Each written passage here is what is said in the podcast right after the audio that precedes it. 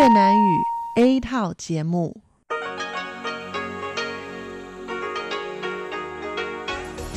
Đây là Đài Phát thanh Quốc tế Đài Loan RTI.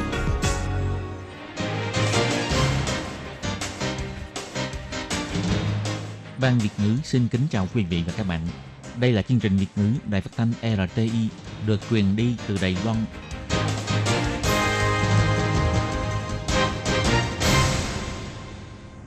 Các bạn thân mến, Hải Ly xin chào các bạn. Hôm nay thứ Bảy, ngày 6 tháng 6 năm 2020, tức ngày 15 tháng 4 nhuận âm lịch năm canh tí. Hoan nghênh các bạn đến với chương trình phát thanh của Ban Việt ngữ, Đài phát thanh quốc tế Đài Loan RTI với các nội dung như sau. Mở đầu là bản tin thời sự Đài Loan, bài chuyên đề. Tiếp theo là các chuyên mục tiếng Hoa cho mỗi ngày, cộng đồng người Việt tại Đài Loan và sau cùng là chuyên mục Thế hệ trẻ Đài Loan. Để mở đầu cho chương trình, trước hết, Hải Ly xin mời các bạn theo dõi nội dung các tin tóm lược của bản tin thời sự Đài Loan hôm nay. Hệ thống thông tin liên lạc của phủ tổng thống bị hacker tấn công theo Bộ Quốc phòng đã đạt tới cấp độ tác chiến gây sức ảnh hưởng. Chủ tịch Thượng nghị viện Cộng hòa Séc sẽ tới thăm Đài Loan bất chấp sự phản đối của Trung Quốc, Bộ Ngoại giao bày tỏ chào mừng. Sau khi có kết quả kiểm phiếu, ông Hàn Quốc Du sẽ cùng với đội ngũ lãnh đạo chính quyền thành phố Cao Hùng có lời phát biểu. WHO thay đổi khuyến nghị về phòng chống dịch bệnh, khuyên nên đeo khẩu trang tại các địa điểm công cộng. Chưa nới lỏng hạn chế về quản lý biên giới, các hãng hàng không nước ngoài tiếp tục gia hạn thời gian tạm ngưng các chuyến bay chở khách đến Đài Loan 28 di dân mới đoạt giải thưởng, chương trình dệt mơ ước do Sở Di dân tổ chức biến ước mơ thành hiện thực. Sưởng đạo cụ của đoàn kịch Paper Winmin xảy ra hỏa hoạn, Bộ Văn hóa khởi động cơ chế trợ cấp cứu nạn. Các bạn thân mến và bây giờ Hải Ly xin mời các bạn đến với nội dung chi tiết của bản tin thời sự Đài Loan hôm nay. Hệ thống thông tin liên lạc của phủ tổng thống gần đây bị hack theo Viện Nghiên cứu An ninh Quốc phòng ngày 6 tháng 6 cho biết, tài liệu bị dò dỉ đủ để gây sự tranh cãi về chính trị. Đặc biệt nó còn tạo ra mầm mống cho sự hoài nghi, liên tục làm dư luận nghi ngờ về độ chân thực của tài liệu, đã gây ảnh hưởng tới sự vận hành của nền chính trị dân chủ và đạt tới cấp độ tác chiến gây sức ảnh hưởng. Vì việc này, Tổng thống Thái Văn đã gặp mặt Thủ tướng Tô Trinh Sương – Văn bản tài liệu do nhân viên của phủ tổng thống chuẩn bị đã bị kẻ có ý đồ xấu chỉnh sửa và phát tán đi theo kiểu thư nặc danh. Phủ tổng thống đã thông báo về vụ việc với Cục Hình sự. Trên tạp chí An ninh Quốc phòng số mới nhất của Viện Nghiên cứu An ninh Quốc phòng, theo Sở An toàn Thông tin Chiến tranh mạng cho biết, khác với thủ đoạn của hacker thông thường, sự kiện này có nghi vấn là do hacker nước ngoài thâm nhập vào mạng thông tin của phủ tổng thống, ăn cắp file dữ liệu – thông qua các đối tượng nắm rõ tình hình chính trị và cách hoạt động của truyền thông trong nước của Đài Loan, đã chỉnh sửa nội dung file dữ liệu lấy cắp được thành thông tin theo ý đồ nào đó, rồi gửi đi bằng thư điện tử. Thậm chí có thể đã được gửi cho những người đứng đầu của một số phương tiện truyền thông, tiếp theo bắt đầu lan truyền cho những ký giả online. Có vẻ như là nhằm vào tác chiến không gian nhận thức điển hình của chính phủ. Phía địch dùng thủ đoạn thao tác những thông tin khó phân biệt thật giả, để gây ra sự xáo trộn và hỗn loạn trong nội bộ Đài Loan. Theo Bộ Quốc phòng chỉ ra, do trước đây những vụ việc về an toàn thông tin mà Đài Loan gặp phải, đa phần là hacker thực hiện hoặc là tác chiến mạng hoặc là tác chiến nhận thức qua tin tức giả. Rất hiếm khi gặp phải vụ việc an toàn thông tin quan trọng, vận dụng hỗn hợp cả tác chiến mạng và tác chiến nhận thức như lần này.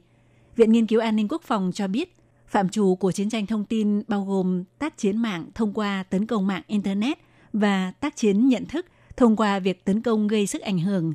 Tác chiến mạng là do các tổ chức hacker phi chính phủ hoặc có các chính phủ đứng sau áp dụng kỹ thuật giao tiếp xã hội hoặc trực tiếp thâm nhập qua mạng Internet, phát tán virus và tiến hành triển khai tìm cách phát động sự tấn công để làm gián đoạn các dịch vụ mạng hoặc liên tục triển khai sự tấn công có tính uy hiếp với mức độ cao hơn.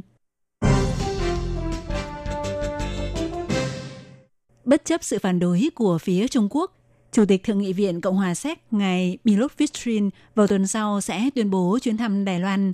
Vào ngày 6 tháng 6, Phó phát ngôn viên của Bộ Ngoại giao Đài Loan Thôi Tịnh Lân cho biết, Bộ Ngoại giao nhiều lần hoan nghênh ngài Milot Vitrin tới thăm Đài Loan. Đợi tới sau khi ông mở cuộc họp báo vào tuần tới, Bộ Ngoại giao lúc đó sẽ chính thức tuyên bố với bên ngoài. Vào ngày 6 tháng 6, khi trả lời phỏng vấn của tạp chí Reflect, ngài Milot Vitrin cho biết đã hạ quyết tâm sẽ tới thăm Đài Loan và ngày 9 tháng 6 sẽ mở cuộc họp báo để nói rõ về kế hoạch chuyến thăm Đài Loan, dự kiến sẽ diễn ra vào mùa thu năm nay. Khi được hỏi về lý do đến thăm Đài Loan, ngài Milot Vitrin cho biết Trung Quốc nhiều lần ngăn cản cựu chủ tịch Thượng viện nước này là ngài Jaroslav Kubera và ông tới thăm Đài Loan. Ngược lại, càng thôi thúc nguyện vọng tới thăm Đài Loan của ông. Ông nhấn mạnh, trước khi kết thúc nhiệm kỳ sẽ chính thức dẫn phái đoàn sang thăm Đài Loan với tư cách là Chủ tịch Thượng nghị viện Cộng hòa Séc. Cựu Chủ tịch Thượng nghị viện Cộng hòa Séc ngài Jaroslav Kubera vốn dự định tháng 2 năm nay sang thăm Đài Loan, nhưng không may bị đột tử trước chuyến thăm bức thư của Đại sứ quán Trung Quốc với nội dung đe dọa nếu cựu Chủ tịch Thượng viện Cộng hòa Séc tới thăm Đài Loan sẽ có hành vi trả đũa đối với các doanh nghiệp của nước này do phương tiện truyền thông vạch trần đã gây rúng động chính đàn nước này. Vào giữa tháng 3 năm nay, các lãnh đạo cấp cao gồm Tổng thống và Thủ tướng của Cộng hòa Séc đã bày tỏ lên án sự đe dọa của Trung Quốc. Viện trưởng Viện Lập pháp Du Tích Khôn đã đăng bài trên Facebook với chủ đề chân thành hoan nghênh Chủ tịch Thượng nghị viện Cộng hòa Séc tới thăm Đài Loan. Vào ngày Tổng thống Trung Hoa Dân Quốc tái nhiệm, Thượng viện Cộng hòa Séc đã thông qua biểu quyết với số phiếu áp đảo về việc ủng hộ Chủ tịch Thượng viện tới thăm Đài Loan, khẳng định mạnh mẽ Cộng hòa Séc là một quốc gia độc lập, tự do và dân chủ. Cũng vô cùng hy vọng sau khi dịch bệnh kết thúc, ngài Milot Vistrin sẽ bố trí thời gian sang thăm Đài Loan. Cuộc bỏ phiếu bãi nhiệm thị trường thành phố Cao Hùng, Hàn Quốc Du đã kết thúc bỏ phiếu vào 4 giờ chiều nay. Chính quyền thành phố Cao Hùng phát thông cáo cho biết, thị trường thành phố Cao Hùng, Hàn Quốc Du sẽ cùng với đội ngũ lãnh đạo chính quyền thành phố Cao Hùng tuyên bố phát biểu sau cuộc bỏ phiếu bãi nhiệm tại trung tâm hành chính thành phố. Thời gian diễn ra phát biểu sẽ tùy thuộc vào thời gian có kết quả kiểm phiếu chính thức. Chủ tịch Đảng Quốc dân Giang Khởi Thần cũng cùng với các lãnh đạo của Đảng Quốc dân đến Đảng bộ thành phố Cao Hùng. Đợi tới khi có kết quả kiểm phiếu, sẽ tổ chức cuộc họp báo và đưa ra lời phát biểu tại trụ sở Đảng bộ tại thành phố Cao Hùng của Đảng Quốc dân, cùng với ông Hàn Quốc Du đối diện với sự việc, cùng gánh vác trách nhiệm. Theo Ủy ban bầu cử của thành phố Cao Hùng công bố tổng số người dân có quyền bỏ phiếu cho cuộc bỏ phiếu bãi nhiệm thị trường Hàn Quốc Du là 2 triệu 299.981 người – theo quy định của luật bầu cử và bãi nhiệm công chức. Phương án bỏ phiếu bãi nhiệm sẽ có hiệu lực khi số lượng phiếu đồng ý nhiều hơn số phiếu không đồng ý. Đồng thời, số lượng phiếu đồng ý phải đạt 1 phần tư tổng số người có quyền bỏ phiếu trở lên. Nếu dựa theo cơ sở này để tính toán, thì tiêu chuẩn để phương án bỏ phiếu bãi nhiệm này được thông qua. Đó là số lượng phiếu đồng ý phải đạt 574.999 phiếu trở lên. Đồng thời, số lượng phiếu đồng ý phải nhiều hơn số lượng phiếu không đồng ý. Từ khi dịch COVID-19 xuất hiện vào tháng 12 năm ngoái đến nay, việc sử dụng khẩu trang là một vấn đề nóng hổi. Ngày 5 tháng 6, Tổ chức Y tế Thế giới WHO nêu ra sự thay đổi quan điểm về khuyến nghị đeo khẩu trang trong lúc diễn ra dịch COVID-19. Tổng giám đốc WHO ông Tedros cho biết, theo những chứng cứ liên tục thu nhận được, phạm vi lan truyền của virus rất rộng rãi. WHO khuyến nghị chính phủ các nước nên khuyến khích người dân trong lúc khó đảm bảo được sự giãn cách xã hội thì nên đeo khẩu trang. Trước đây vào đầu tháng 4, ông Tedros từng phát biểu rằng nếu đông đảo người bình thường sử dụng khẩu trang y tế sẽ gây khan hiếm nguồn khẩu trang cho những người ở trận tuyến hàng đầu về phòng dịch. Cũng nói khẩu trang không phải là phương thuốc vạn linh đơn, không thể ngăn chặn được sự đại bùng phát của dịch bệnh. Tuy nhiên vào ngày 5 tháng 6, ông Tedros cho biết, tại những nơi có nguy cơ lây lan cộng đồng – Tổ chức Y tế Thế giới khuyến nghị người từ 60 tuổi trở lên hoặc người có bệnh nền tại những nơi không thể đảm bảo được sự giãn cách an toàn thì nên đeo khẩu trang. Tuy nhiên WHO cũng nhấn mạnh, nếu chỉ dựa vào khẩu trang thì không thể bảo đảm rằng bạn sẽ không bị mắc COVID-19. Hơn nữa người bị nhiễm bệnh nếu có thể tránh được thì không nên xuất hiện tại các địa điểm công cộng. Tình hình dịch COVID-19 tại Đài Loan có dấu hiệu thuyên giảm, nhưng vẫn chưa nới lỏng công tác quản lý biên giới. Vì vậy, các hãng hàng không nước ngoài cũng tiếp tục gia hạn thời hạn tạm ngưng các chuyến bay chở khách tới Đài Loan. Trong đó, hãng hàng không United Airlines ngày 19 tháng 3 bắt đầu tạm ngưng các chuyến bay tới Đài Loan. Ban đầu dự định tới ngày 30 tháng 4 khôi phục trở lại, sau đó gia hạn tiếp đến ngày 6 tháng 6, rồi lại gia hạn thêm đến ngày 7 tháng 7. Mới đây nhất lại có thông tin cho biết hãng này sẽ gia hạn đến ngày 5 tháng 8. Hãng hàng không giá rẻ Scoot của Singapore từ ngày 22 tháng 3 bắt đầu tạm ngưng các chuyến bay tới Đài Loan, vốn dự định tới ngày 25 tháng 4 mở lại, sau đó gia hạn tiếp đến cuối tháng 5. Còn theo nguồn tin mới nhất cho biết sẽ gia hạn thêm đến cuối tháng 6. Hãng hàng không Singapore đầu tháng 4 tạm ngưng các chuyến bay tới Đài Loan, ban đầu dự định thực thi đến giữa tháng 5. Tuy nhiên hiện tại được biết tới trước cuối tháng 6 sẽ không có các chuyến bay chở khách của hãng này tới Đài Loan. Ngoài ra, hãng hàng không Air Canada tạm ngưng chuyến bay tới Đài Loan từ ngày 29 tháng 3, vốn định thực thi đến ngày 2 tháng 6, nhưng sau đó lại gia hạn đến ngày 24 tháng 10 năm nay, nhưng sau cùng quyết định tạm ngưng các chuyến bay Đài Loan đến tận tháng 3 năm sau. Hãng Air New Zealand thì tạm ngừng chuyến bay Đài Loan từ ngày 30 tháng 3, dự kiến thực hiện tới hết ngày 30 tháng 6 và hiện chưa có thông tin sẽ thay đổi. Trong thời gian tạm ngừng các chuyến bay chở khách tới Đài Loan, các hãng hàng không gồm hàng không Singapore, Air New Zealand và United Airlines đều sử dụng các chuyến bay chở khách để thực hiện nhiệm vụ vận chuyển hàng hóa đến Đài Loan.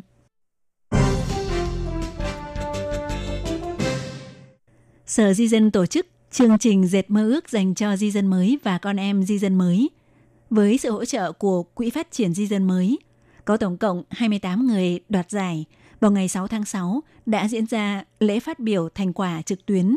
Bộ trưởng Bộ Nội chính Từ Quốc Dũng cũng đặc biệt thu một đoạn clip để chúc mừng những người đoạt giải, đồng thời bày tỏ cảm ơn tất cả di dân mới trong thời gian tham dự chương trình đã khắc phục khó khăn để phối hợp với chính sách của chính phủ về phòng chống dịch bệnh.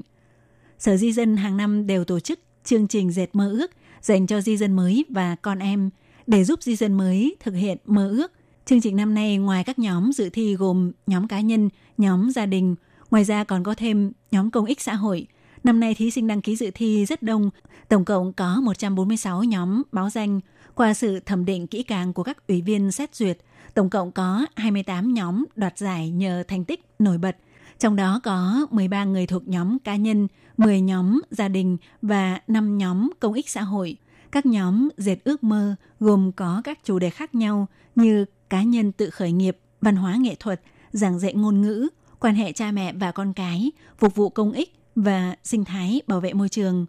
Trong clip chúc mừng những người đoạt giải, Bộ trưởng Từ Quốc Dũng cho biết, bất kể là tới các cơ sở chăm sóc dài hạn cùng với người già làm bánh, mời di dân mới làm các món ăn quê hương để chia sẻ với người cao tuổi, hoặc tới trường học dạy tiếng Malaysia, hay chia sẻ món bánh há cảo Momo của Nepal, thuận lợi hoàn thành hoạt động chia sẻ thành quả của các phương án dệt ước mơ. Ông kỳ vọng sẽ có càng nhiều di dân mới và gia đình di dân mới dũng cảm dệt ước mơ, theo đuổi một tương lai tốt đẹp tại Đài Loan. Sừng đạo cụ của đoàn kịch nổi tiếng Paper Win Min đặt tại khu Bát Lý, thành phố Tân Bắc. Sáng sớm ngày 6 tháng 6 xảy ra hỏa hoạn đã làm cháy rụi toàn bộ tâm huyết của đoàn kịch. Bộ trưởng Bộ Văn hóa Lý Vĩnh Đắc cho biết đã lập tức khởi động cơ chế trợ cấp cứu nạn cho đoàn thể văn hóa nghệ thuật, sẽ hết sức hỗ trợ đoàn kịch Paper Win Min vượt qua khó khăn.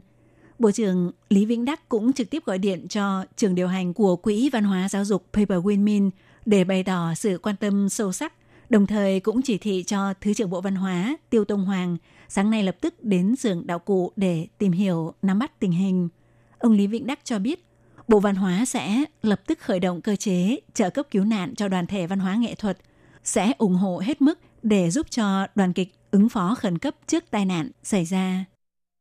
Các bạn thân mến, vừa rồi các bạn vừa theo dõi bản tin thời sự Đài Loan do Hải Ly biên tập và thực hiện – sau đây, mời các bạn tiếp tục theo dõi những nội dung còn lại của chương trình hôm nay. Bye bye!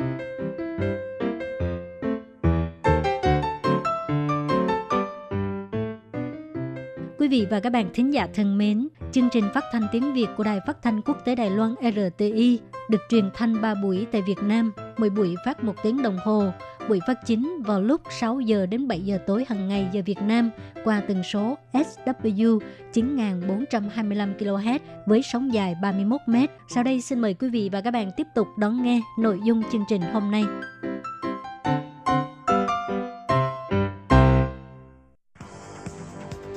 Đây là đài phát thanh quốc tế Đài Loan RTI, truyền thanh từ Đài Loan.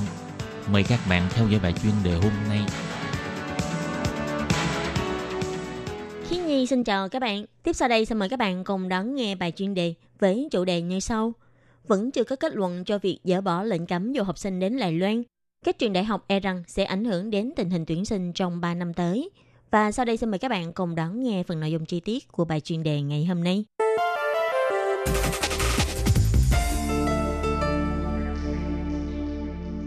Do ảnh hưởng của dịch viêm phổi COVID-19, gần đây Đài Loan đã có lệnh cấm sinh viên quốc tế đến Đài Loan du học. Tối ngày 3 tháng 6, Viện Hành Chính đã tổ chức hội nghị liên bộ ngành thảo luận về việc tháo gỡ lệnh cấm. Sáng ngày 4 tháng 4, Bộ Giáo dục bày tỏ, trong cuộc họp ngày 3 tháng 6 đã đề xuất kế hoạch cụ thể. Do hiện tại tình hình dịch bệnh trên thế giới vẫn chưa ổn định, nên vẫn cần phải quản lý biên giới nghiêm ngặt. Đồng thời, các nước khác trên thế giới vẫn chưa gỡ bỏ lệnh cấm xuất nhập cảnh, nên để sau khi tình hình dịch bệnh của thế giới cũng có phần thuyên giảm, sẽ căn cứ vào khả năng phòng dịch có thể thảo luận về vấn đề thời gian mở cửa biên giới. Ông Đinh Di Minh, người phát ngôn của Viện Hành Chính, đã bày tỏ sau cuộc họp của Viện Hành Chính ngày 4 tháng 6. Trong cuộc họp ngày 3 tháng 6 vẫn chưa có kết luận, nhưng sẽ tiếp tục có cuộc họp để thảo luận về vấn đề này. Ông bày tỏ.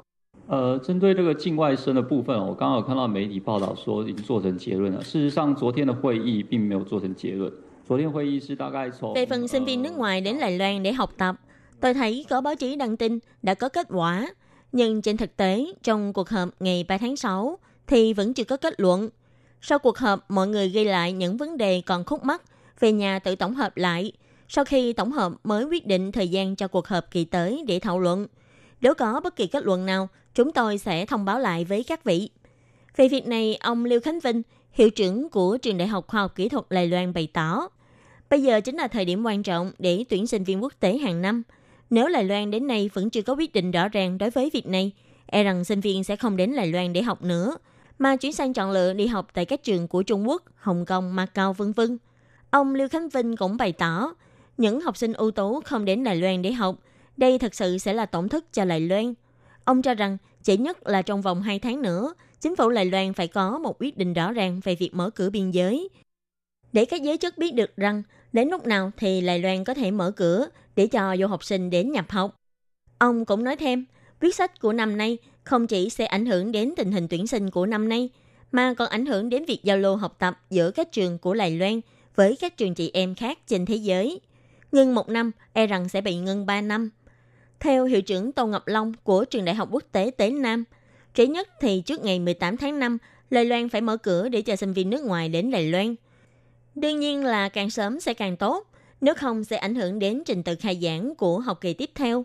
Ông cũng nhắc đến, hiện nay chính là thời điểm đưa ra quyết định của sinh viên quốc tế, xem sẽ chọn trường nào để học. Nếu thời điểm này mà Đài Loan chưa đưa ra quyết định, sẽ tạo ra sự ảnh hưởng to lớn khó mà dự đoán được. Hiệu trưởng Quách Minh Chính của trường đại học chính trị cũng bày tỏ, hiện giờ ông vừa cảm thấy mong đợi nhưng lại vừa lo lắng. Hiện nay ai ai cũng đang thảo luận vấn đề biện pháp chuẩn bị vượt trội. Nhưng vấn đề sinh viên quốc tế thì cũng nên có đưa ra sẵn các phương án ứng phó, nhất là trong tình trạng nhiều học sinh vẫn còn đang trong tình thế lưu lạc ở nước ngoài. Các trường đều khá là lo lắng cho các em. Ông Quách Minh Chính cũng bày tỏ, nếu Đài Loan vẫn tiếp tục hướng đến mục tiêu là con số 0, tức là không có ca nhiễm, e rằng Đài Loan sẽ trở thành quốc gia cuối cùng dỡ bỏ hoàn toàn lệnh cấm để cho sinh viên đang học tập ở nước ngoài trở về Đài Loan hay là để cho sinh viên quốc tế đến nhập học. Nên suy xét vấn đề gỡ bỏ lệnh phong tỏa một phần trước, như vậy sẽ có lợi cho quốc gia hơn. Ngoài ra, ông Lý Tính, Phó chủ nhiệm Ủy ban tuyển sinh Liên hợp Hải ngoại cũng bày tỏ, ngoài chính sách quản lý biên giới của Đài Loan ra, còn phải xem xét đến vấn đề hiện nay vẫn còn một số quốc gia còn lệnh cấm hạn chế đi lại đối với công nhân của mình – và vẫn còn cách ly xã hội, hạn chế xuất cảnh, vân vân. Các bạn thân mến, bài chuyên đề của ngày hôm nay do Khiết Nhi thực hiện với chủ đề là vẫn chưa có kết luận cho việc dỡ bỏ lệnh cấm du học sinh đến Đài Loan. Các trường đại học e rằng sẽ ảnh hưởng đến tình hình tuyển sinh của sinh viên trong 3 năm tới. Bài chuyên đề của ngày hôm nay cũng xin tạm khép lại tại đây. Cảm ơn quý vị và các bạn đã chú ý lắng nghe. Xin thân ái chào tạm biệt các bạn.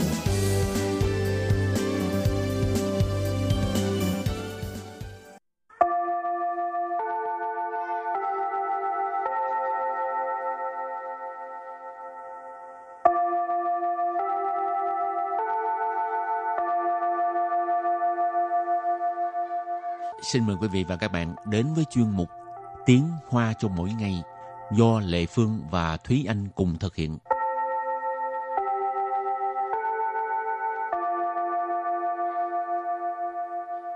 Thúy Anh và Lệ Phương xin kính chào quý vị và các bạn. Chào mừng các bạn cùng đến với chuyên mục Tiếng Hoa chào mỗi ngày ngày hôm nay. Hôm nay chủ đề của bài học là ngày môi trường thế giới. Ừ, ngày môi trường thế giới. Tiếng Hoa mình gọi là世界环境日。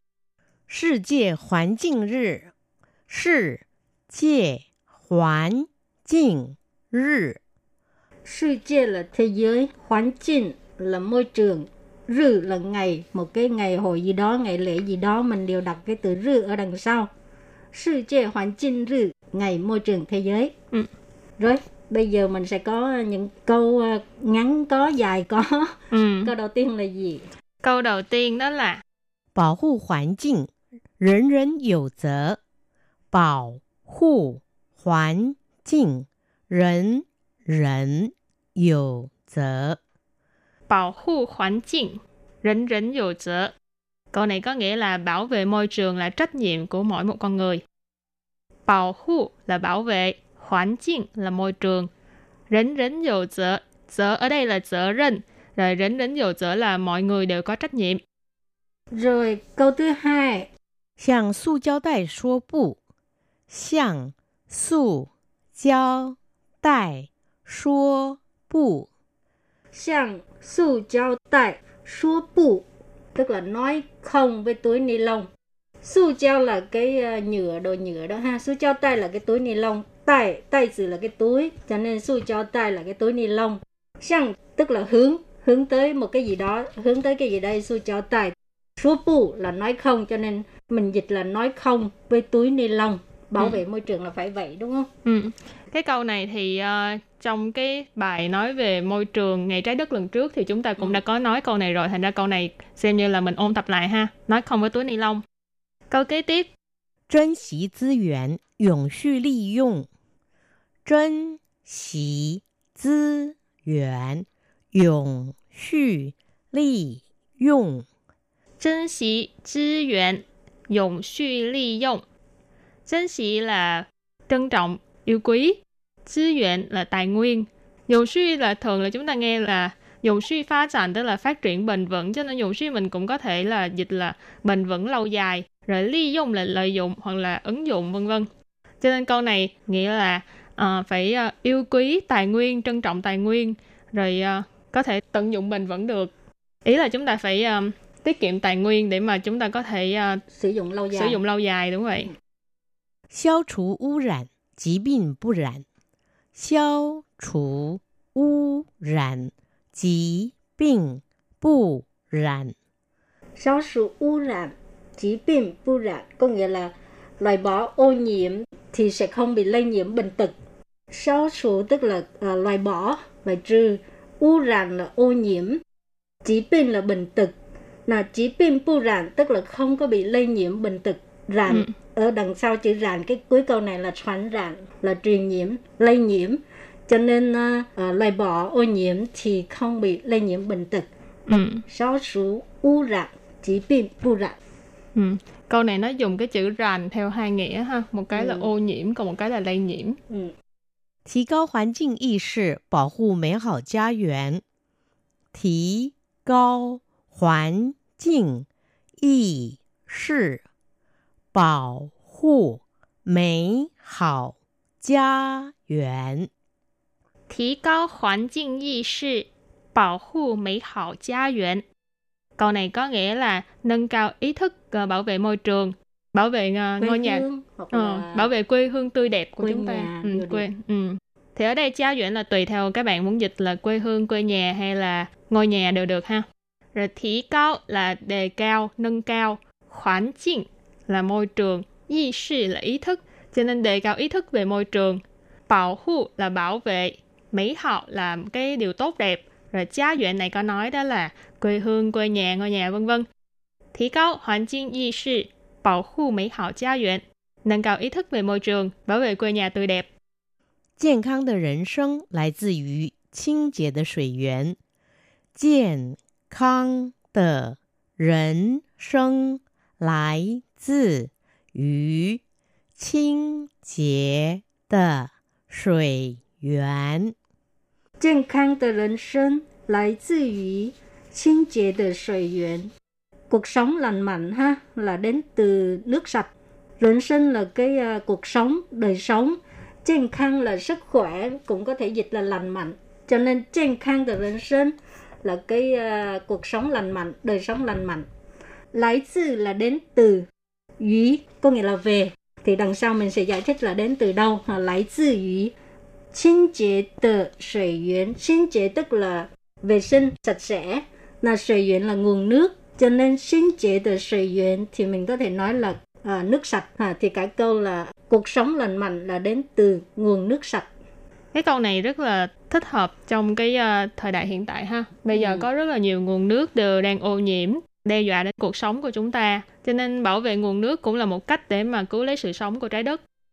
发展经济不能以牺牲环境为代价。发展经济不能以牺牲环境为代价。 Phát triển kinh tế 不能以牺牲环境为代价. Câu này có nghĩa là phát triển kinh tế không thể trả giá bằng việc hy sinh môi trường. Phát triển là phát triển, kinh tế là kinh tế, bu nận là không được, không thể. Gì bằng một cái gì đó. Ờ, ở đây là gì? Hy Dùng. sinh hoàn cảnh với代价. Hy sinh là hy sinh, hoàn cảnh nãy mình có nói rồi ha, môi trường.代价là cái giá, Cái cái giá giá phải phải trả. trả. Ừ, cái giá phải trả.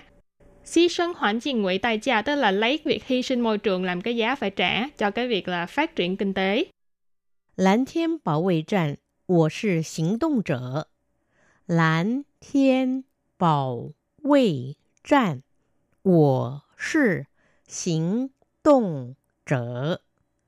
Lãnh thiên bảo vệ战, 我是行动者. Câu này có nghĩa là trong cuộc chiến bảo vệ bầu trời xanh, tôi là người hành động. Ha. Cái câu này á, thực ra là cái à, chủ đề của cái ngày môi trường thế giới năm 2019 được tổ chức ở Hàng Châu. Thì à, khi bên Trung Quốc người ta đưa ra cái chủ đề này á, là để kêu gọi mọi người chống lại cái sự ô nhiễm môi trường Ừ, ô nhiễm không khí. và ô nhiễm Ừ. không khí. Rồi thì lãnh thiên là bầu trời xanh ha. Bảo vệ战 tức là một cái cuộc chiến bảo vệ ha. Bảo vệ cái gì? Bảo vệ lãnh thiên bầu trời xanh. 我是行动者，行动者 tức là người hành động, tức là không chỉ nói mà phải thực hành ừ. à, phải có một cái hành động chứ ừ. không phải chỉ nói suông ha cho nên sinh tôn trợ tức là người hành động đây là một cái câu uh, chủ đề của năm ngoái ha nói về bảo vệ môi trường trong cái uh, lĩnh vực đó là uh, chống lại ô nhiễm không khí rồi năm nay chủ đề của năm 2020 là gì chủ đề của năm 2020 đó là quan ai tự nhiên, khơ bù rộng hoàn. Quan ai tự nhiên, khơ bù 容缓. Quan ai tự rãn, khơ bu rộng hoạn. Câu này có nghĩa là quan tâm đến tự nhiên là không thể nào chậm trễ được. Thực ra cái câu này trong tiếng Anh nó rất là ngắn gọn trong tiếng Anh tên là time for nature, tức là thời khắc dành cho tự nhiên.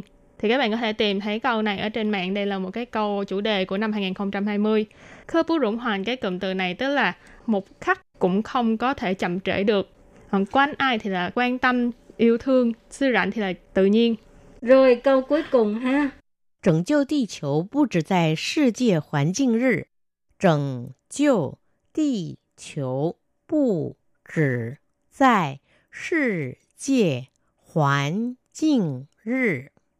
Thành châu địa球不止在世界环境日 có nghĩa là cứu lấy trái đất cái việc này á, là không chỉ làm trong cái ngày môi trường thế giới đúng rồi cái này là ngày nào cũng phải làm chứ đừng对có à. đợi trong cái ngày lễ đó mới làm cái này thì không đúng rồi thành châu tức là cứu lấy ha địa球 là trái đất địa cầu bu chỉ là không chỉ bu chỉ tại世界环境日 hồi nãy đầu tiên hết lúc mới vô đại học là mình có Ừ. học tức là ngày môi trường thế giới rồi cảm ơn các bạn đã theo dõi bài học tiếng Hoa hôm nay ha Bye bye. Bye bye.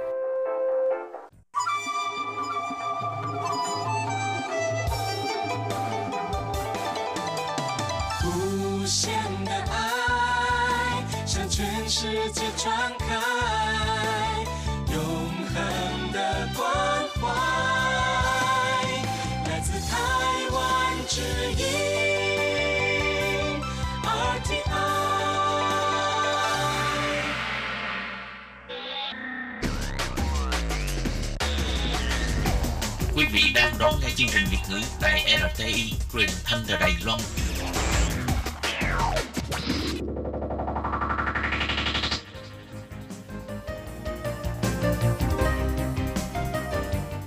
Chào mừng các bạn đến với chuyên mục Cộng đồng người Việt tại Đài Loan do Tú Kim và Hải Ly cùng thực hiện.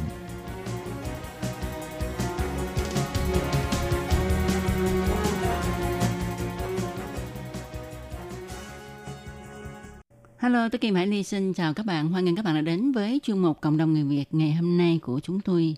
Vâng thì à, để nối tiếp cho nội dung vào tuần trước, Hải Ly và Tố Kim đang à, mời các bạn cùng theo dõi cuộc trò chuyện của chúng tôi với à, chị Nguyễn Thu Thanh đến từ khu Vạn Hoa, thành phố Đài Bắc.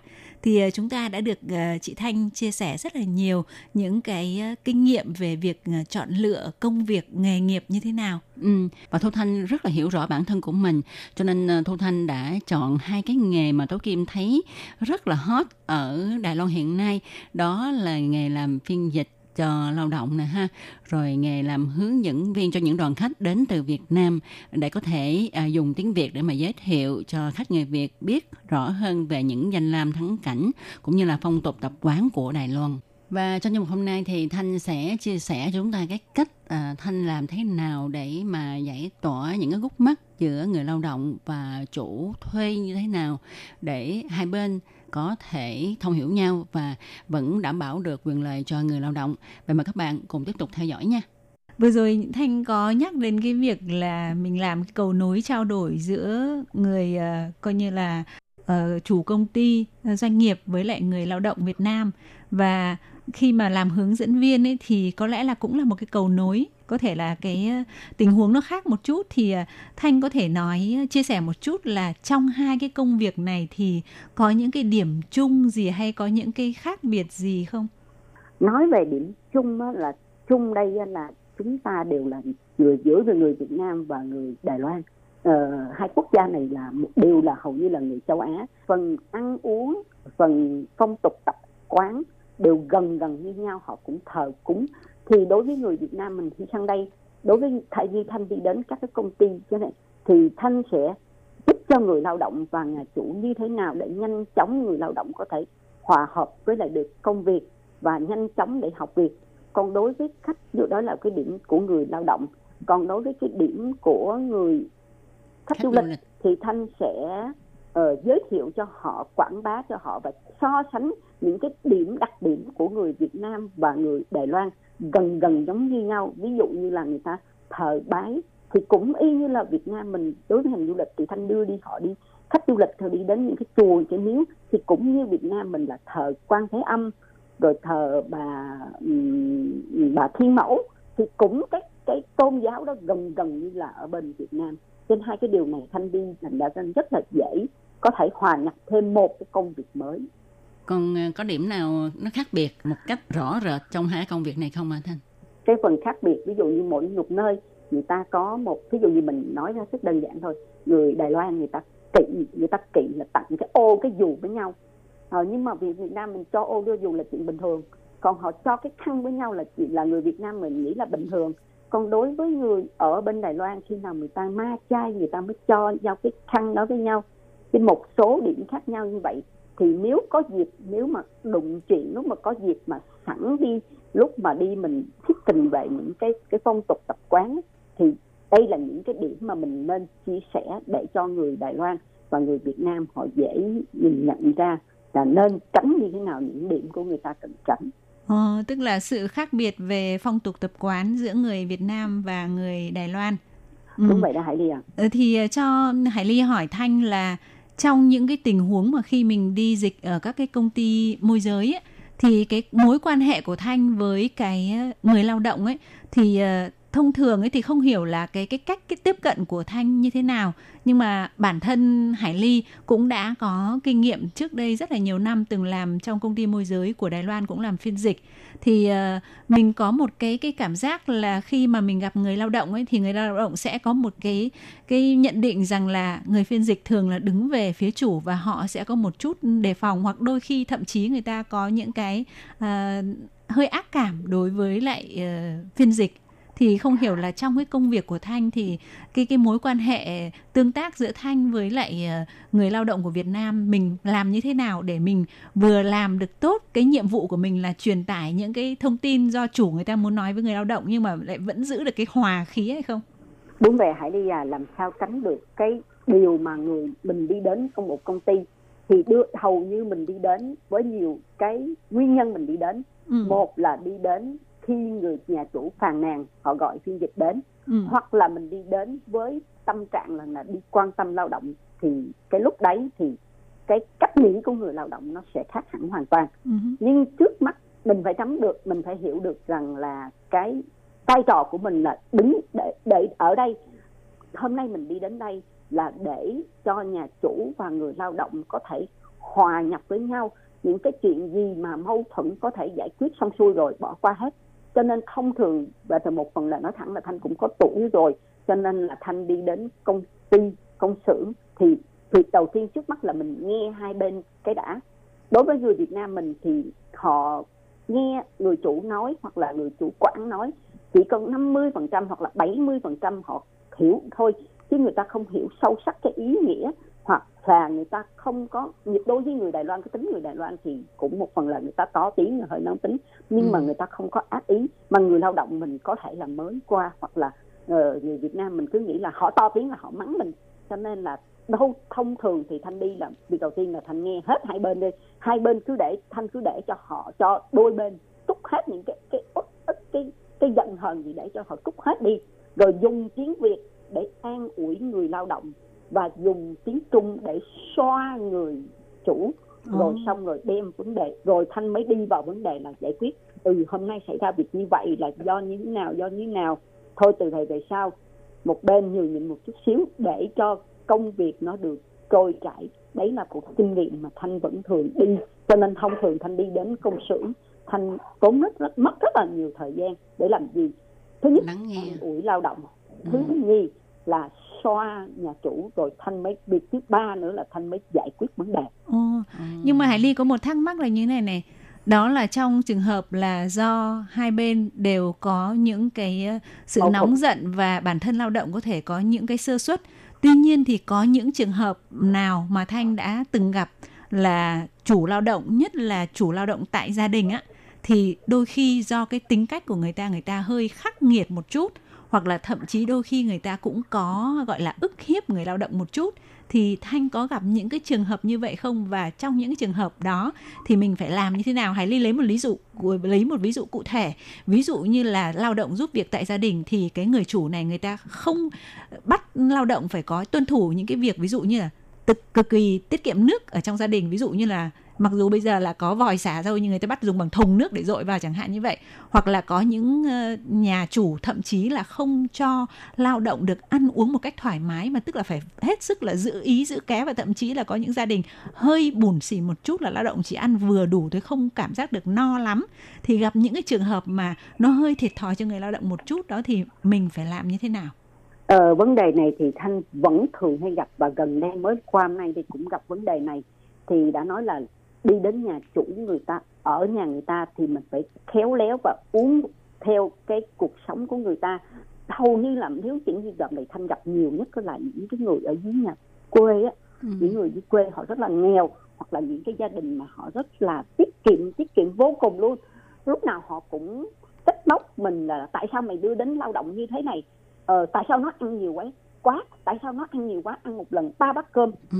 hoặc là có những người lao động thì nói ngược lại chị ơi em cũng khổ lắm bãi cho em cái chăn em đắp cái chăn lên á hễ mà đắp được cái đầu á thì lồi cái chân mà đắp được cái chân á thì lồi cái đầu. Cho nên mà mùa đông rất là rét hay này nọ thì thanh nghe rất là nhiều. Thì một việc là thanh chỉ vấn đề làm gì đi chăng nữa là phải để cho người lao động ăn đủ và ngủ đủ và được lãnh lương đủ. Cái đó là mình phải đứng về phía người lao động cho nên Ừ. vấn đề thanh cũng giải thích với nhà chủ rằng là bà là chủ. Thì bà có được ngoài cái việc ăn cơm ra bà còn có hoa quả trái cây bánh trái bà có thể ăn thêm được. Nhưng người lao động ngoài cơm và cơm không còn cái gì ngoài cơm khác nữa. Cho nên phải để lao động ăn no. Cho nên những người lao động than thân trách bận như vậy thì thanh chỉ biết rằng là vấn đề cơm nước để chị lo. Ừ. còn vấn đề mà họ yêu cầu ví dụ như họ yêu cầu là chị phải nhà quê mà cho nên là những cái cống thì tối họ đã dặn chị hết sức là bao nhiêu lần rồi. Cái nắp cống phải đậy lại để tối dán ruồi mũi gì nó bay lên. Ừ. thì cái việc đó là chị phải làm mà thôi. Mỗi gia đình thì có cái nề nếp riêng của họ mình đi đến đây mình nhận lương thì cái gì họ yêu cầu cái nề nếp cái cuộc sống của họ mình phải theo họ. Nhưng cái Ừ. việc mà ăn uống không no ngủ không đủ là do bà cụ ông cụ nửa đêm thức đêm thức hôm nhiều quá. Ban ngày thì không có thời lao động không có thời gian ngủ bù ngủ đủ thì điều này mình phải đứng về người phía người lao động cho nên thanh chỉ là một cái nhịp cầu để hòa giải đôi bên mà thôi Ồ, tức là mình phải bảo vệ cái quyền lợi cơ bản của người lao động là có thể ạ. ăn no ngủ ấm thì người ta mới có sức làm việc phải không? Ừ.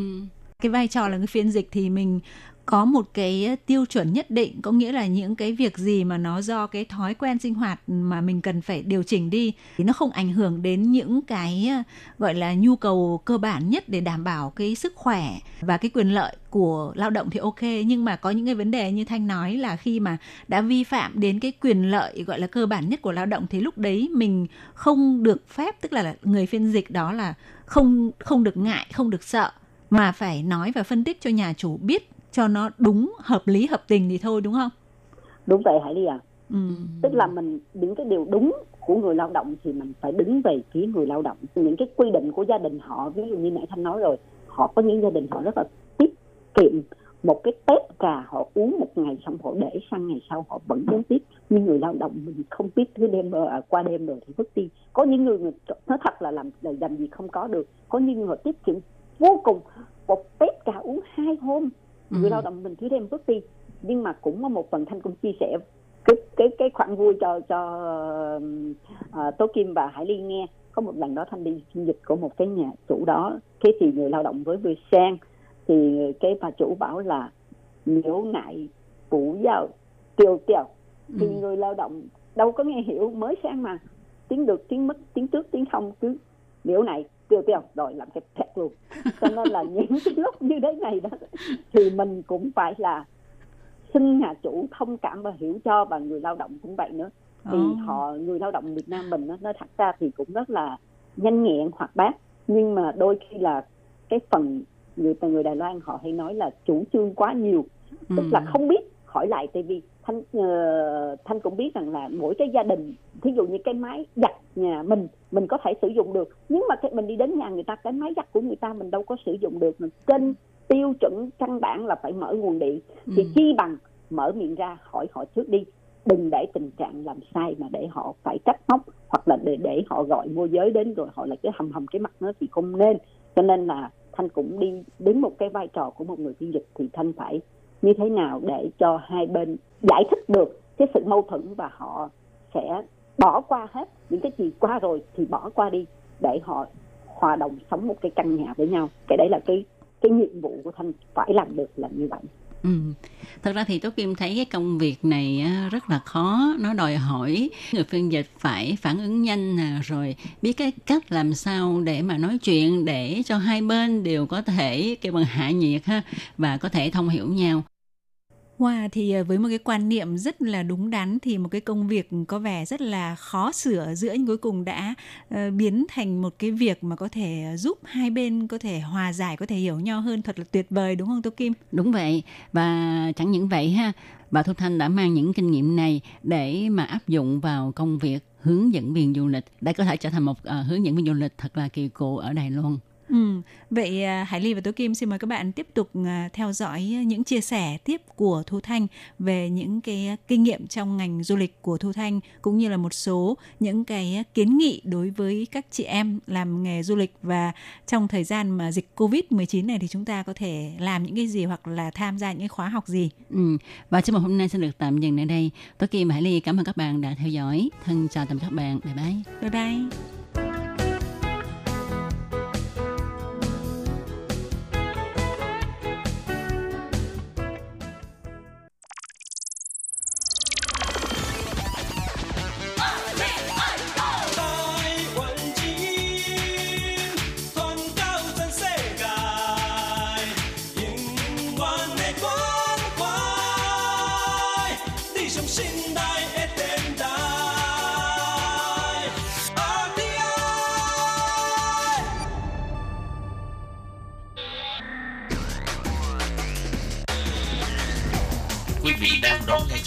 Chương trình ngữ tại RTI truyền thanh từ Đài Loan.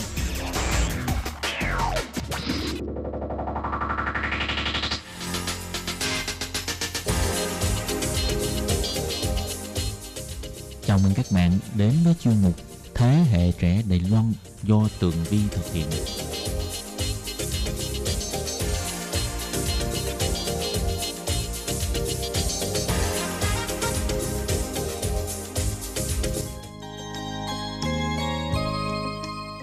Chào mừng các bạn trở lại với chuyên mục Thế hệ trẻ Đài Loan cùng với Tường Vi.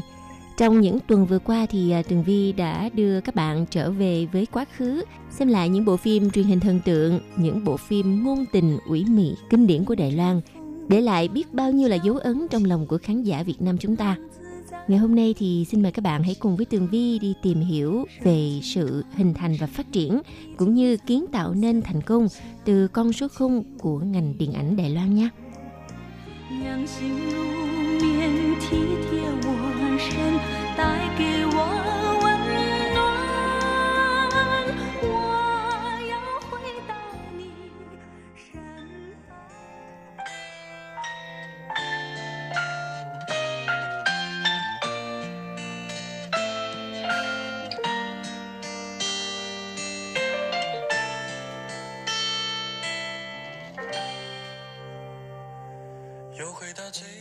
Thưa các bạn, ngành điện ảnh Đài Loan là một trong những nền điện ảnh hoa ngữ lớn bên cạnh điện ảnh Trung Quốc và điện ảnh Hồng Kông. Có thể nói rằng á, nền điện ảnh Đài Loan nó phản ánh một phần lớn quá khứ thuộc địa phức tạp của Đài Loan trên nhiều phương diện, từ ờ, thuật lại các sự kiện lịch sử hay là bình luận về những diễn biến chính trị cho đến phản ánh xã hội đương thời. Nhưng một điều mà ai cũng khẳng định rằng điện ảnh Đài Loan từng là một trong những nền điện ảnh hấp dẫn, lôi cuốn khán giả ở khắp các nước châu Á. Có thể nói, khán giả châu Á của chúng ta đã bị ấn tượng bởi những bộ phim diễm tình hay là hàng loạt những tác phẩm truyền hình thần tượng Đài Loan mà Tường Vi đã chia sẻ với các bạn trong những chuyên mục trước. Điện ảnh Đài Loan là một nền điện ảnh rất là khác và nó tồn tại độc lập với ngành thương mại giải trí phục vụ số đông cho khán giả trẻ. Không những vậy, nó còn có những cách tân vô cùng táo bạo. Có thể nói rằng những yếu tố đó đã khiến cho điện ảnh Đài Loan trở thành một trong những dòng điện ảnh nổi tiếng.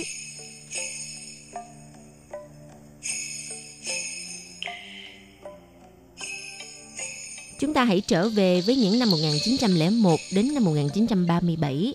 Lúc đó Đài Loan là thuộc địa của Nhật Bản.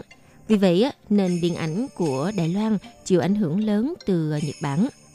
Thời điểm đó thì trình chiếu những bộ phim câm và có sự xuất hiện của những người dẫn chuyện hay là các biện sĩ để đọc thoại và dẫn lời. Các biện sĩ này có ảnh hưởng lớn tới các bộ phim vì họ có thể thêm thắt những ý không có trong kịch bản vào phim, làm biến đổi ý tưởng cơ bản của tác phẩm. Chính vì thế, mỗi bộ phim đều mang dấu ấn cá nhân của người dẫn chuyện. Nên à, nhiều người dẫn chuyện đã nổi tiếng và được ưa chuộng như bất kỳ ngôi sao điện ảnh nào. Và các tác phẩm điện ảnh thời kỳ này được nhận xét là sơ khai, ờ, là giải trí rẻ tiền và bị quên lãng thời gian sau đó. Rồi ờ, đến khi chiến tranh Trung Quốc và Nhật Bản nổ ra vào năm 1937, á, việc sản xuất phim ở Đài Loan đã bị chính quyền chiếm đóng siết chặt. Thậm chí là tiếng quan thoại cũng bị cấm hoàn toàn trong điện ảnh, chỉ được nói tiếng Nhật và chỉ được phép sử dụng tiếng Nhật. Kể cả tên địa danh, tên người hoặc là các đặc điểm văn hóa có dính tới Trung Quốc cũng bị đổi thành tiếng Nhật. Thậm chí sau khi chiến tranh thế giới thứ hai bùng nổ, thì à, ngành công nghiệp điện ảnh Đài Loan gần như là ngưng trệ và chỉ bắt đầu được khôi phục trở lại khi chính quyền quốc dân đảng tiếp quản Đài Loan sau khi quân đội Nhật Bản đầu hàng. Cho tới khi nội chiến của Trung Quốc kết thúc vào năm 1945 thì à, chính quyền quốc dân đảng đã chuyển tới Đài Loan và nhiều nhà làm phim danh tiếng cũng đã đi cùng họ rời Trung Quốc sang Đài Loan.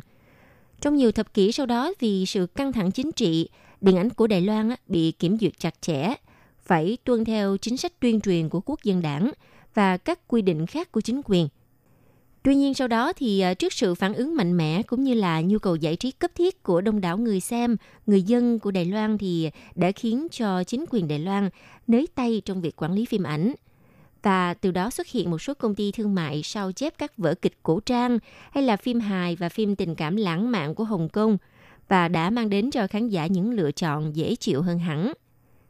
cho đến thập niên 1960 khi mà chứng kiến sự bùng nổ của kinh tế Đài Loan.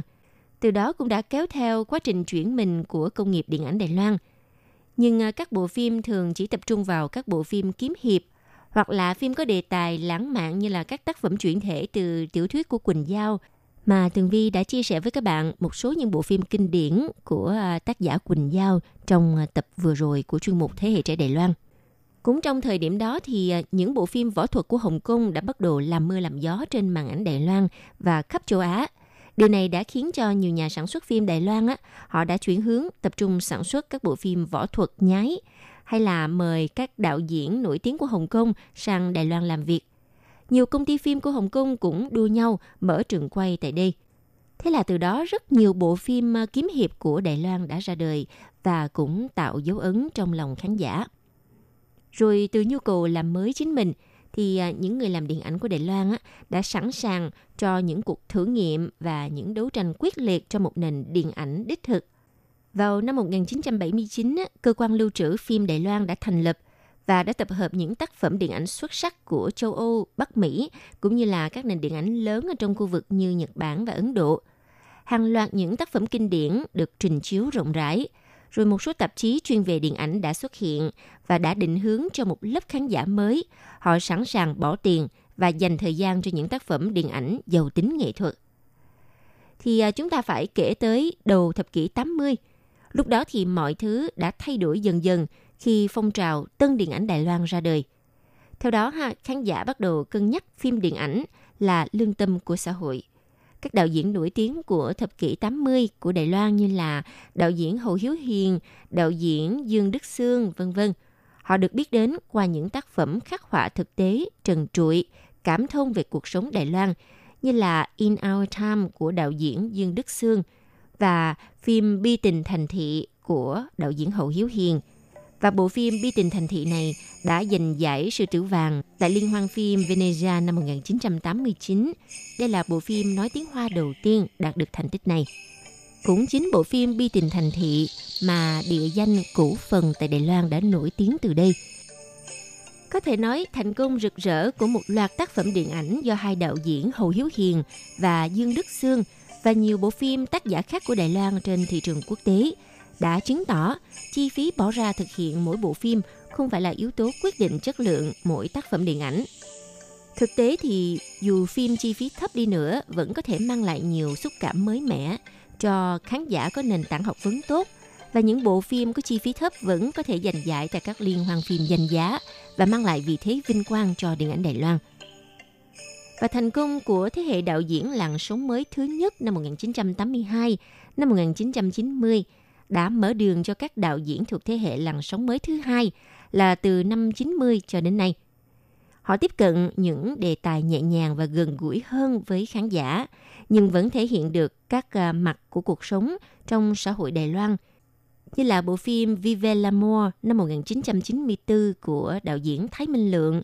Và bộ phim này lần thứ hai mang về cho Đài Loan giải thưởng Sư Tử Vàng tại Liên hoan phim Venezia. Vâng thưa các bạn, có thể sẽ rất thiếu sót khi mà chúng ta không nhắc tới đạo diễn Lý An.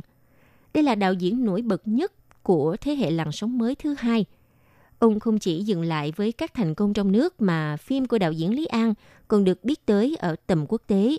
Tiêu biểu là sản phẩm hợp tác với Trung Quốc, Hồng Kông, Đài Loan mang tên là Ngọa Hổ Tàng Long năm 2000.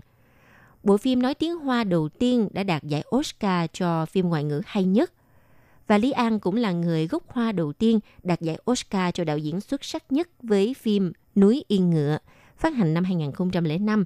Đồng thời, ông cũng giành hai giải sư tử vàng với phim Núi Yên Ngựa năm 2005 và Sắc Giới năm 2007. Tiếp nối thành công này là đạo diễn Ngụy Đức Thánh. Đạo diễn được coi là đại diện đầu tiên của thế hệ thứ ba đang từng bước khẳng định mình – Bộ phim dài đầu tay mang tên Đất mũi số 7 được chọn là đại diện của điện ảnh Hoa ngữ tham dự giải Oscar năm 2008.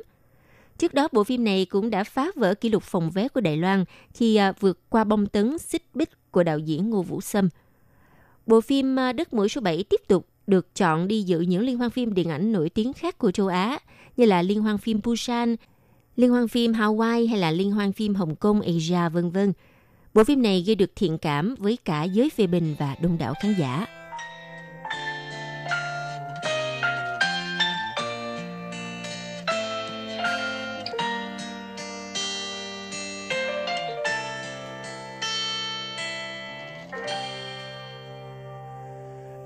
Thì các bạn, sau sự thành công của Đất Mũi số 7 thì à, không thể không kể tới bộ phim Cô gái năm ấy chúng ta cùng theo đuổi. Bộ phim này à, được sản xuất vào năm 2011 là một bộ phim à, điện ảnh tình cảm dựa trên tiểu thuyết cùng tên của tác giả Củ Bả Đao. Ông cũng đã khởi nghiệp vai trò đạo diễn của mình lần đầu tiên trong bộ phim này. Bộ phim này được lấy bối cảnh ở Đài Loan vào năm 1994 là câu chuyện về nhóm bạn thân gồm à, Kha Cảnh Đằng, Lão Tào, Bột Khởi, Cai Biên, A Hòa trong những năm tháng thời học sinh cấp 3 cùng thích một cô gái cùng lớp xinh xắn và học giỏi là Thẩm Giai Nghi. Ở trong nhóm thì Kha Cảnh Đằng là học sinh cá biệt và bị xếp lên ngồi phía trước Thẩm Giai Nghi để cô kèm cặp. Rồi một hôm á, à, Cảnh Đằng chịu phạt thay cho Giai Nghi và từ đó thì cô nữ sinh ưu tú này á bắt đầu giúp đỡ chàng nam sinh cá biệt học hành tử tế hơn. Từ những buổi học chung thì những cảm xúc kỳ lạ giữa Gia Nhi và Cảnh Đằng bắt đầu nảy nở. Họ giữ mối quan hệ thân thiết và có phần mập mờ tới lúc lên đại học. Mặc dù Cảnh Đằng nhiều lần tỏ tình, nhưng mà Gia Nhi vẫn chỉ im lặng. Và những năm tháng ấy cứ thế trôi đi cho tới khi họ trưởng thành và có những lựa chọn riêng cho tương lai của mình. Có thể nói là nội dung của bộ phim ờ, này khá là đơn giản và tưởng như có thể thấy ở bất kỳ bộ phim tuổi teen nào khác. Và trong suốt chiều dài phim thì cũng chẳng có cao trào nào lên tới đỉnh điểm để khiến cho người xem phải hồi hộp hay là băn khoăn. Hơn nữa, mạch câu chuyện cũng không có gì đặc biệt, nhưng mà chính cách kể tinh tế của đạo diễn của Bá Đao, điều này đã đánh thức những ký ức được lưu giữ trong tâm hồn mỗi con người chúng ta và mỗi nhân vật, mỗi câu chuyện, tình tiết ở trong phim dường như khiến chúng ta nhớ lại chính bản thân mình ở những năm tháng xa xưa khi còn ngồi trên ghế học đường. Chẳng hạn như vết mực ở trên áo hay là những cái ngáp ở trong giờ chào cờ dưới sân trường hay những bài giảng đều đều, những câu chuyện ma nhảm nhí, những câu hỏi, những thắc mắc ngây ngô hay là nụ cười trong veo của cô gái bàn dưới, vân vân.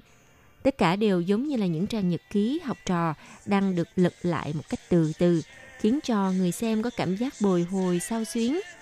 Và giai đoạn cấp 3 chỉ kéo dài 3 năm thôi, nhưng mà đó có thể coi là một thời gian tuyệt vời nhất, ác mộng nhất hay là ngọt ngào nhất của bất cứ ai đã từng ngồi trên ghế nhà trường. Rồi còn nụ hôn đầu đời, mối tình trẻ con và những hành động điên rồ ấu trĩ đều có thể xảy ra trong những năm tháng ấy của chúng ta. Bộ phim này đã được các nhà phê bình đánh giá rất là cao, đồng thời cũng lập nhiều kỷ lục phòng vé tại Đài Loan, Hồng Kông và Singapore.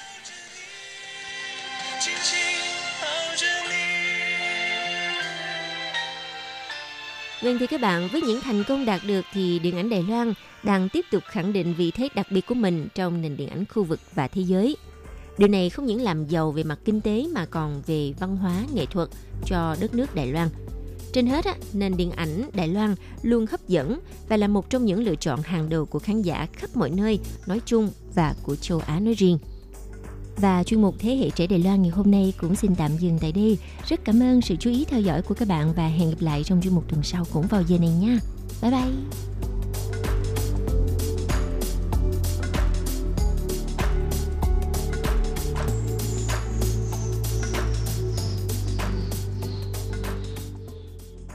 Quý vị và các bạn thân mến, sau đây là email của Ban Việt ngữ ctv a rti org tvk Hộp thư truyền thống của Ban Việt ngữ Việt Nam Miss PO Box 123 gạch ngang 199 Taipei 11199 Còn thính giả ở Việt Nam xin gửi đến hộp thư số 104 Hà Nội, Việt Nam.